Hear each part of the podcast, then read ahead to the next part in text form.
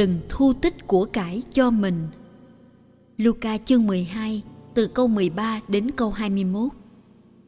Có người trong đám đông nói với Đức Giêsu rằng: Thưa thầy, xin thầy bảo anh tôi chia phần gia tài cho tôi. Người đáp: Này anh, ai đã đặt tôi làm người sự kiện hay người chia gia tài cho các anh?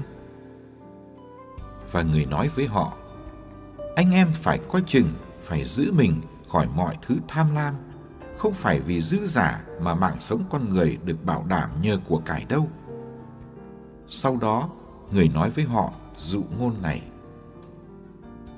Có một nhà phú hộ kia, ruộng nương sinh nhiều hoa lợi, mới nghĩ bụng rằng mình phải làm gì đây?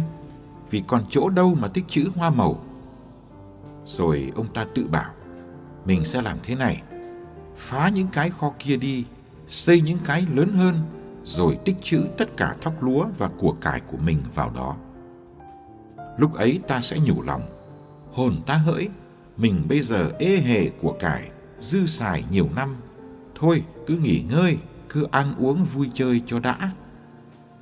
Nhưng Thiên Chúa bảo ông ta, đồ ngốc, nội đêm nay người ta sẽ đòi lại mạng ngươi, thì những gì ngươi sắm sẵn đó sẽ về tay ai? Ấy kẻ nào thu tích của cải cho mình mà không lo làm giàu trước mặt Thiên Chúa, thì số phận cũng như thế đó.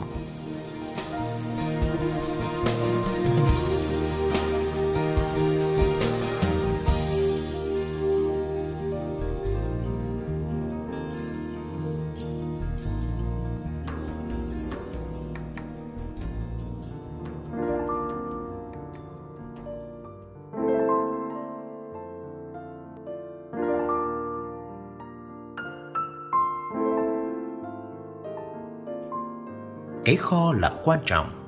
Kho bạc quan trọng đối với một đất nước. Kho lẫm cần cho người làm nghề nông. Mỗi gia đình, mỗi công ty thường có kho riêng. Có thể là một tủ sắt để trong nhà hay ở ngân hàng. Mọi lợi nhuận đều thu vào kho. Ai cũng muốn cho kho của mình bành trướng.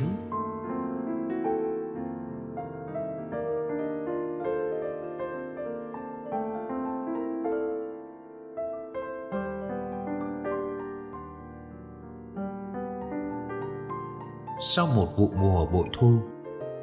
Mối bận tâm lớn nhất của ông phú hộ trong dụ ngôn là tìm cho ra chỗ để tích trữ hoa màu của mình.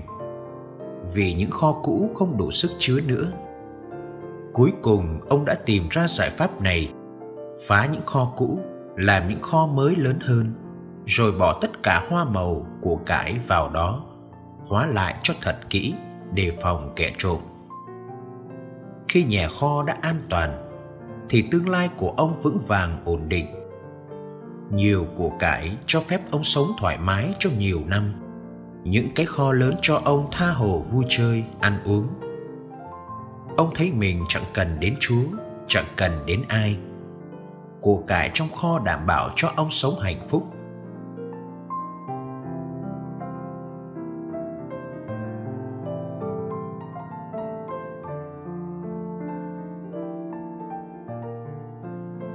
Những cái kho là nơi ông đặt lòng mình. Xin đừng ai xâm phạm vào chỗ thiêng liêng ấy.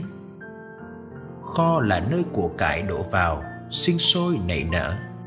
Kho không phải là chỗ chia sẻ cho người khác. Ông phú hộ sống cô độc, khép kín như cánh cửa kho. Ông sống với cái kho, sống nhờ cái kho. Ông tưởng mình đã tính toán khôn ngoan, nhưng ông không ngờ cái chết đến lúc đêm khuya hay có thể có biết bao rủi ro khác xảy đến. Ông chợt nhận ra mình phải bỏ lại tất cả. Cái kho không níu được ông, cũng không vững như ông nghĩ. Những gì ông thu tích như giọt nước lọt qua khẽ tay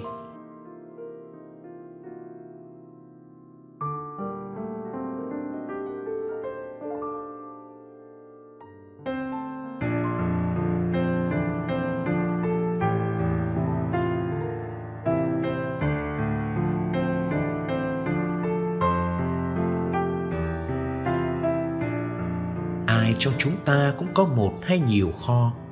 Có thể chúng ta ôm mộng làm giàu hay đang giàu lên. Chúng ta định nới kho cũ hay xây kho mới? Chúng ta chăm chút cái kho cho con cháu mai này. Thật ra của cải không xấu, xây kho cũng không xấu. Nhưng phải giữ mình khỏi mọi thứ tham lam.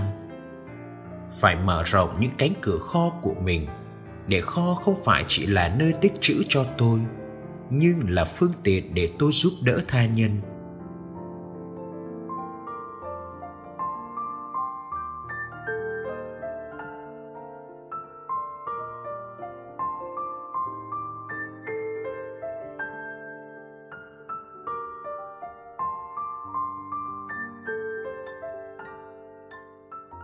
Đừng để nhà kho, két sắt, ví tiền thành mục đích người giàu đáng yêu trước mặt thiên chúa là người biết mở kho để trao đi và thấy thiên chúa liên tục làm cho kho mình đầy lại. Làm thế nào để khi ra trước tòa chúa, chúng ta thấy kho của mình trống trơn vì vừa mới cho đi tất cả?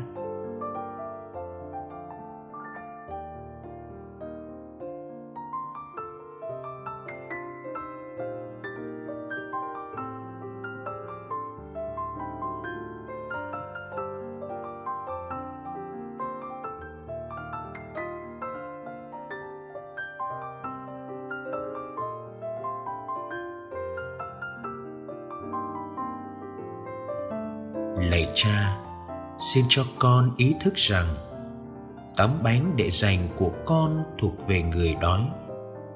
Chiếc áo nằm trong tủ thuộc về người trần trụi. Tiền bạc con cất giấu thuộc về người thiếu thốn.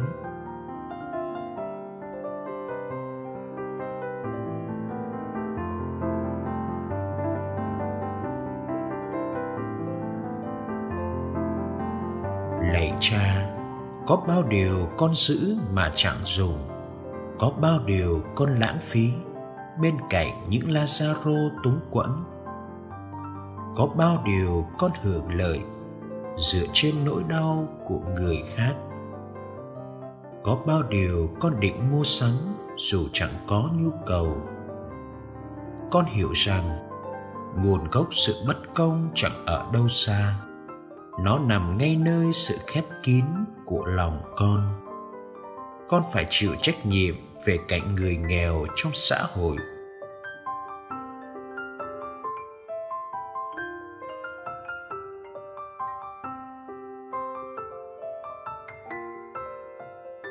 Lạy cha trí nhân, vũ trụ, trái đất và tất cả tài nguyên của nó là quà tặng cha cho mọi người có quyền hưởng.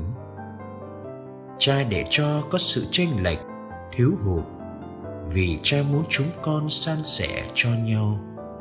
Thế giới còn nhiều người đói nghèo, là vì chúng con giữ quá điều cần giữ.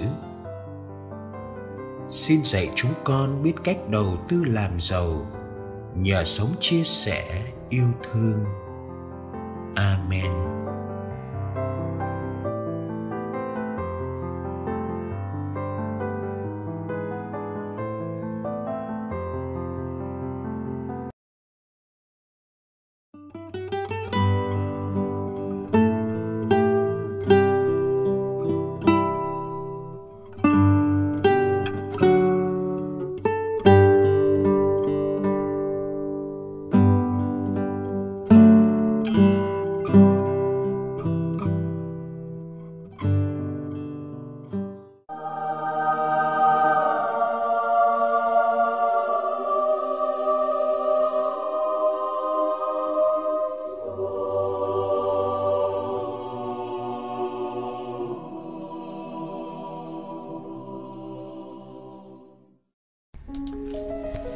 Ngày 17 tháng 10, Thánh Ignatius thành Antioch, sinh năm 50, mất năm 107.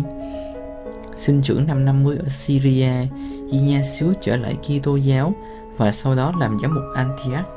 Vào năm 107, hoàng đế Khazan ghé thăm Antioch và buộc các Kitô hữu phải chối đạo hoặc chịu chết. Ignatius cương quyết không chối bỏ đức tin và do đó bị án tử hình ở Roma trên đường từ Antioch đến Roma để chịu tử đạo, Ignatius đã viết 7 lá thư nổi tiếng, 5 lá thư cho các giáo hội ở Tiểu Á, khuyến khích các thi tô hữu trung thành với Thiên Chúa và vâng lời bề trên. Ngài cảnh giác họ hãy đề phòng những giáo thuyết lầm lạc và dạy bảo họ những chân lý vững chắc của đức tin Kitô giáo. Lá thư thứ sáu gửi cho Polycarp, giám mục ở Simna, là người sau này cũng tử đạo vì đức tin. Lá thư sau cùng, Ngài xin các thi tố hữu ở Roma đừng ngăn cản Ngài chịu tử đạo. Điều duy nhất tôi xin các bạn là hãy để tôi được tự do dâng hiến máu tôi cho Thiên Chúa. Tôi là hạt lúa của Thiên Chúa, ước chi tôi được nghiền nát dưới nanh thú dữ để trở nên bánh tinh tuyền của Đức Kitô.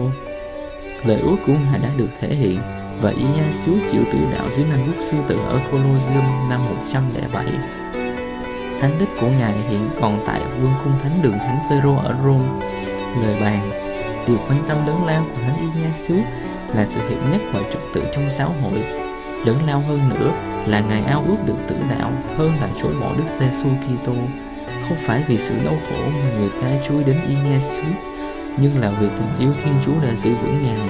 Ngài biết cái giá của sự trung tín và không chối bỏ Đức Kitô dù có phải mất mạng sống. Lời trích Cùng với các giáo hội của Thiên Chúa ở Simna, tôi chào mừng các bạn. Các giáo dân đã an ủi tôi trong mọi phương cách, cả về phần xác lẫn phần hồn. Xin sách tôi may vì Đức Giêsu Kitô, như này xin tôi hãy hân hoan trên con đường tiến đến Thiên Chúa và tôi thúc giục các bạn hãy kiên trì trong sự hòa thuận với nhau và trong sự cầu nguyện chung. Ignatius, thư gửi giáo đoàn Khaled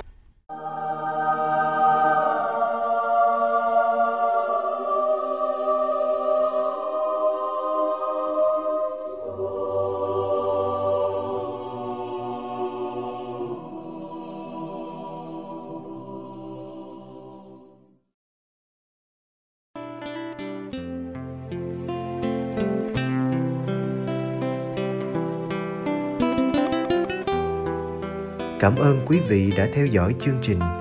Kính chúc quý vị một ngày mới tràn đầy niềm vui và ân sủng của Chúa và mẹ Maria.